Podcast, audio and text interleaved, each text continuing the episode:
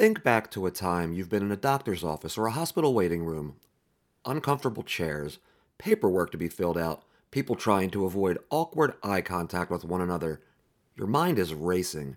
For those with intellectual disabilities like autism, that experience is more than unpleasant. It's triggering and it's anxiety inducing. Students at Jefferson have made it their mission to change that, and it all started with a giant hole in the ground in Center City, Philadelphia. At the corner of 11th and Chestnut Streets, the visionary project known as Jefferson's State of the Art Specialty Care Pavilion will become the largest capital investment in the enterprise's nearly 200 year history. The project will total 768 million at its completion. The 19 story medical building will provide a seamless outpatient experience and aims to shatter previous visions you had of medical offices. The building won't be ready for patient care until 2026, but the planning process has already provided tangible evidence of the great things that happen when Thomas Jefferson University's Nexus Learning concept takes hold. I'm Brian Hickey, a member of the university's communications team. For this inaugural episode of the university's Nexus podcast, I spent time embedded with teams from our Kanbar College of Design, Engineering, and Commerce and Jefferson Center for Autism and Neurodiversity, who work together to make outpatient care more inclusive of neurodiverse populations. While most students and faculty members spent their summer breaks away from our campuses, a quartet of industrial design undergrads toiled in a Hayward Hall basement studio with an eye toward a future that accommodates patients on the spectrum and those who suffer from anxiety. They aimed to conceptualize, research, and fabricate a chair that could offer comfort for neurodiverse and other anxious patients inside what will be Jefferson's Specialty Care Pavilion. Meet Rob Melville, an adjunct professor within the Kanbar College. I came to Jefferson as an adjunct professor about three years ago, really by accident. Rob was educated in his native United Kingdom as a furniture designer, and he moved to the U.S. from London, England nearly 15 years ago. His path to the university is a unique one. I was working at a high school where I ran an industrial design program. I brought a student here one day to see the, the program, hoping she could actually come and study here, and ended up being hired myself as the furniture design instructor. Under the guidance of Professor Melville, students Nick Galley, Elijah Jones, Rachel Hanna, and Isaac Savanese spent seven weeks within what's become termed as the Neurodiverse Furniture Project. Their effort included a meeting with students in the class, folks from Jeff Can, Vice President of Ambulatory Program Development Pam Ward, and members from the architecture firms involved in the project. They were shown early concepts that could ultimately become a staple of the pavilion once it opens. They mapped out plans that will push this effort forward from a summer pursuit into a multi year effort. Let's take a look back at what they accomplished before the fall semester started and how they hope to push this forward into the future. It all started in 2019 with a phone call to the Industrial Design Department from Dr. Wendy Ross, the director of Jeff Can she had an idea for how they could collaborate.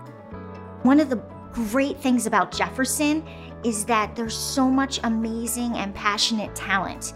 It is a place that has architecture, industrial design, and fashion so that we can work on the environment from the person outwards. That ultimately led to a meeting which jump started an unexpected educational journey for Professor Melville and his students. I then got to meet her and, and really find out more about the neurodiverse community and how their needs at, at the present time are not really being addressed in healthcare in many ways, on many levels.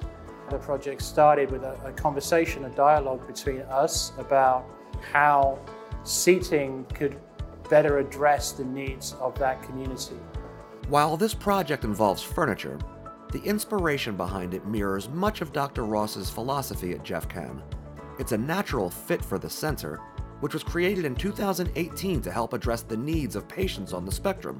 A developmental and behavioral pediatrician by training, Dr. Ross's primary focus is integrating medical, educational, and therapeutic plans for young patients. She says the project speaks to the center's mission of being a lifespan program for those who often feel othered in her words, it's about creating a sense of belonging across our community, which fuels the mindset behind the Neurodiverse Chair Project. When we think about the Americans with Disabilities Act, there are guidelines for physical disabilities. You would not put somebody in a wheelchair in a community without ramps. Frequently, for the neurodiverse population, there are no similar accommodations. One of our major goals is to change culture by showing that anything is possible. Jefferson is uniquely equipped to show that anything is possible because of its wide ranging cadre of expertise. While many wouldn't think a team of aspiring industrial designers could work with experts in neurodiversity, that is exactly what this group set out to do. We are working on a chair that will be designed for those with neurodiversity, those who have issues with being overwhelmed in sensory environments. It will benefit anyone who needs a moment of respite in a crowded, overwhelming, or stressful space. Wanting to show that anything is possible, the team embarked on its mission in Hayward Hall's Design Technology Lab back in mid July 2021. It's an unassuming room that would soon see conceptual sketches covering its white walls. Professor Melville set out to create a workplace like environment for the project, which was different than regular coursework, both on a micro sense to industrial design majors and in a macro sense to the mission of the university and enterprise as a whole. The team of students I'm working with are from different levels of the industrial design program, and they've worked very well in a professional environment, which is, is what we tried to create this summer, rather than just a regular educational class environment. A typical day in the studio could involve the students working in the shop, prototyping, working with materials, experimenting, working with mechanisms. It could involve them in the studio space, drawing, cutting cardboard, making um, mock ups. It could involve a field trip to an upholstery company or to a big contract furniture company nearby where we went to see existing products uh, in the marketplace. Junior Nick Galley hails from Joppa, Maryland. He breaks down specifics on what they set out to accomplish during the seven week process. The first week, we began initial research. The second week, we began more ideation. In the third week, we were looking at more sketch models and miniature prototypes. And then in the fourth week, we started developing bigger models and things you could actually sit in and then feel, just so then we could get the sense of enclosure to how this would feel for a neurodiverse person. It was designed to be, in Professor Melville's words, a challenging and interesting project for everyone involved for the benefit of a challenge faced by a growing demographic. The goal of the effort, which would ultimately become a special topics course melding design expertise with medical research, was to create a prototype chair for testing with end users and ideally partner with an outside vendor for production. Suffice it to say, it expanded well beyond their initial parameters. One of the things that we've been made aware of is really the scope and size of this project. It was initially um, scheduled for seven weeks. At the end of those seven weeks, we achieved a testable prototype. As Professor Melville mentioned, the students came into the effort with varying levels of background and expertise. Galley was a rising junior, Isaac Savanese and Rachel Hanna were rising seniors. Elijah Jones, the youngest of the group, was a rising sophomore, not only did they get real hands on professional level experience, but their horizons were also broadened. Isaac Savanese hails from Ridley Park, Delaware County. Isaac says he was always drawn to making things, so the industrial design path became a natural fit. He found his way into Professor Melville's furniture classes during his junior year at the university. As a child, me and my dad would make props together for movies and TV shows and stuff. But as I got older, I became really interested in the opportunity to make things that could have an impact on people's lives. I originally found Jefferson through architecture. For my first year here, I did architecture, and it wasn't until I met some of the other industrial design students that I switched over programs in sophomore year. Industrial design was appealing to me because it's catered to all of the things that I really enjoyed to do, which was art and making things. It also created that opportunity to improve upon things, invent new things, and actually have an impact on people's lives or help to improve their lives in some way. I've always been really interested in furniture, and based on some of the design work we've been doing in our main design class, I was doing a lot of adaptive design and healthcare related projects as well. This was really the marriage between those two things, which I've been really interested in. His teammate Rachel Hanna also grew up with a passion for creating things and artistry. Originally from Seattle, Washington, she's lived in the area for about 10 years now. I grew up really being very three dimensional. I like to build things, I like to craft and teach myself how to make things, but I was also very artistic. I did a lot of drawing and painting as a kid. That passion, mindset, and real world considerations led Rachel to pursue industrial design at Jefferson. I, I couldn't be a starving artist. So for me, it was how do I make this something that I can use and make a living off of, but also do something that I feel like is making a difference. I love that industrial design is just so broad. There's, you know, so many different places to learn new things and I feel like I'm constantly learning.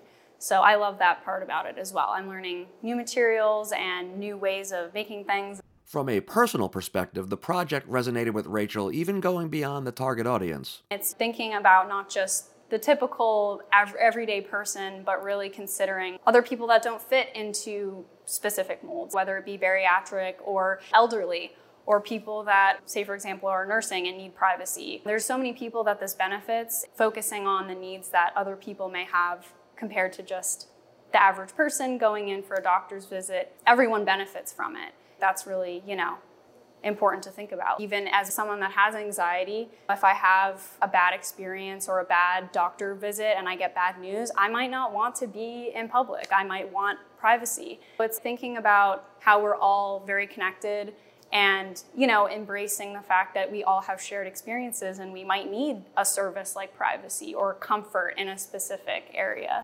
Elijah Jones chose Jefferson at the suggestion of Professor Melville who actually taught him at the Charter High School for Architecture and Design in Center City. Originally from Southwest Philadelphia, he also appreciates how ideas can transform into 3D form in industrial art. Being involved in the Neurodiverse Chair project took on a different sort of personal importance for him. He came into it hoping to garner more insights into the life of a younger relative. I became interested in it because one of my younger cousins is on the spectrum. Seeing how he maneuvers through life and seeing how his brain works in different settings. I think this chair would help not only him, but a lot of people that's going through the same things. We began researching different things about the neurodiverse community, learning about where the chair is going to be placed in the 1101 Chestnut building. Hopefully, it'll be an impactful thing to people on that spectrum. Though it's years away from reality, Elijah already has hopes for the outcome of work both completed and work yet to be done. As the project develops, I would like to see how it will impact the lives of people. Hopefully, it makes a difference. From Nick Galley's perspective, the project meshed with what drew him to Jefferson's industrial design program in the first place. On a tangible level, their creation very well may impact the lives of many users beyond those they had in mind during the seven week project. When I looked at the industrial design major, I thought it was really fascinating and interesting just because it's a lot more hands on work. With that, you get to build products for users, these products would then have beneficial reasons for the user, which I thought was really interesting. This chair is going to be constructed to benefit the neurodiverse community, and it's going to benefit some sort of sensory aspects to people that are on the spectrum or who are also neurodiverse. We also need to design it to make it universal for all users, so then everybody can benefit from this chair actually being in the hospital this chair could honestly be incorporated into education, public areas, and just other different areas in general. Those lines of thinking meshed well with Dr. Ross's philosophies. What she saw by the end of the seventh week was not only a concept for a chair, but a team of industrial design students and a professor learning more about Jeff Cahn's patients and their mission. One of the most powerful things that happened in Rob's course was not just the work that happened on the chair, but the development that we saw happening in the students themselves. Having this course and meeting people that were different than themselves, that maybe had different needs in their industrial design products, was super helpful in how they will go forward in designing other products in the future. We saw during the course that they were able to change their patterns of language in an appropriate and not condescending way in order to elicit the best possible feedback from the participants with a great deal of respect. Those skills of being flexible in how you interact with people and also to take into consideration a broader population in your designs will serve them well in the future. I was super excited about this course because it felt that it was a lot of people coming together, and it wasn't just that the students were learning. Rob expressed that he had learned some things that he did not know before. Our team learned a lot about the design process and what goes into that, which will inform collaborations in the future. To that end, Dr. Ross views this effort through the lens of diversity, both of the chair's potential users and the university's areas of expertise. It's really critical that when we think about diversity, inclusion, and equity, that we consider the population affected by disabilities. That goes not just for people with obvious disabilities, but people who may be struggling with problem solving, communications, and sensory issues. Unfortunately, those with situations that might be intellectual disability, autism, mental health struggles, neurological issues, if they are seen, their needs are sort of seen as second class or not as important. It's as if their lives are not as valuable as everyone else's.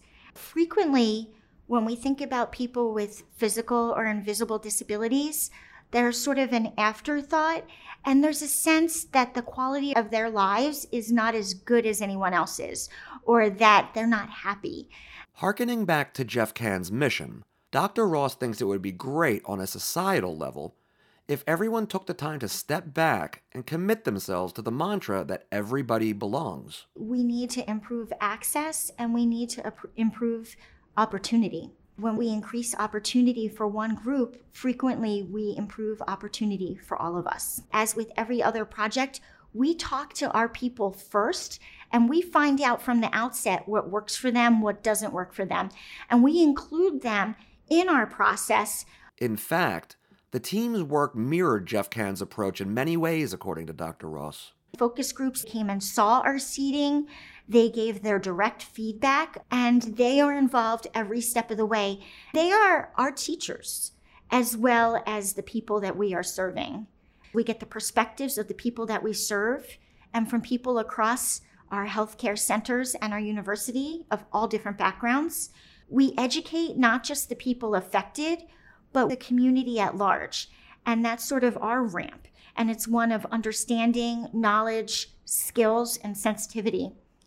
She noted several aspects of the PEOPLE acronym that guides their approach.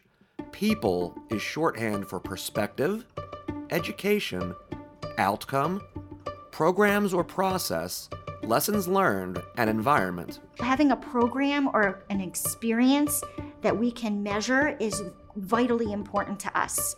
We don't just want to create a chair or a room or an outfit. We really want to shift culture because everybody matters and everybody should be able to have access to community experiences, healthcare, and employment.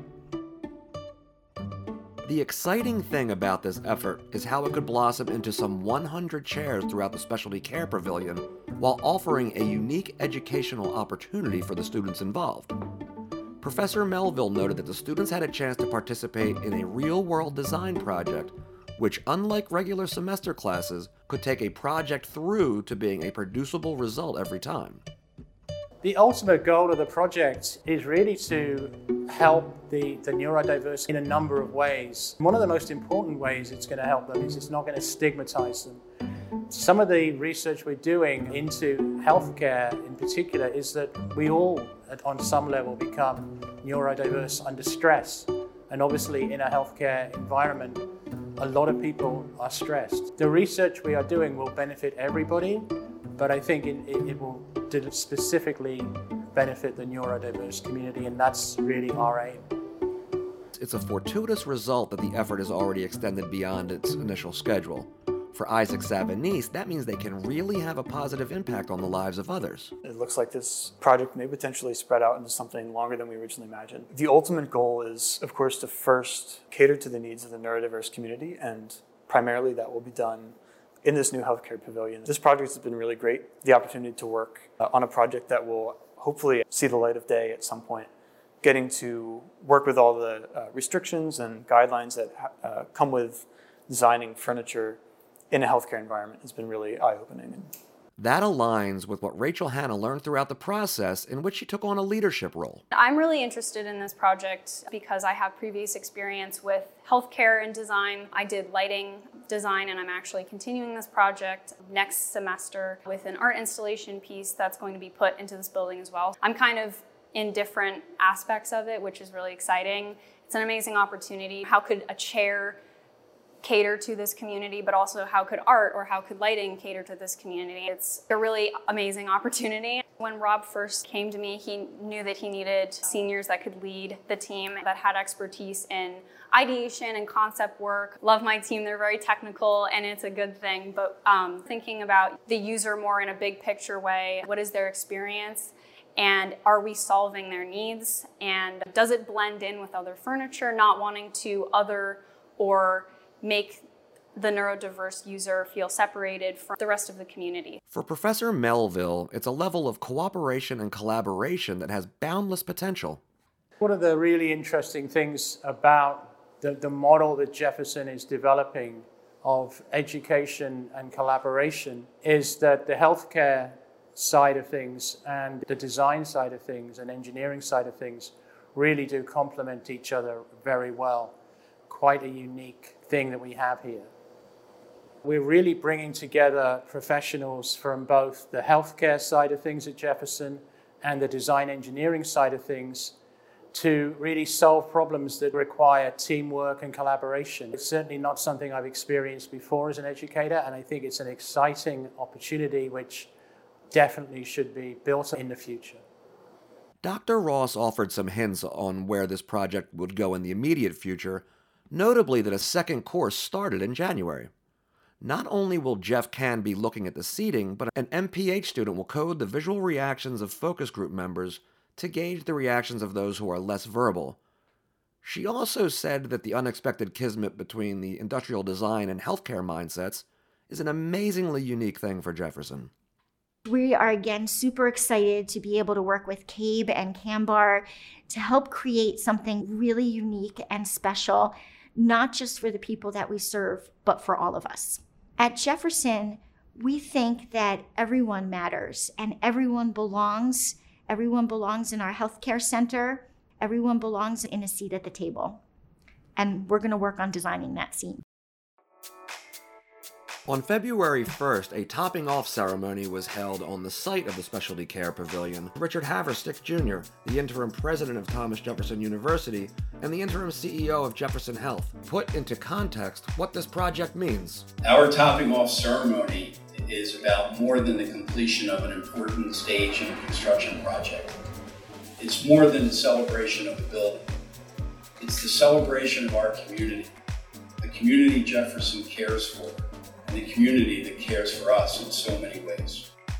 To learn more about this and other Jefferson stories, visit jefferson.edu backslash the Nexus. Today's interviews were conducted by Brian Hickey with production support from Dan Bernstein.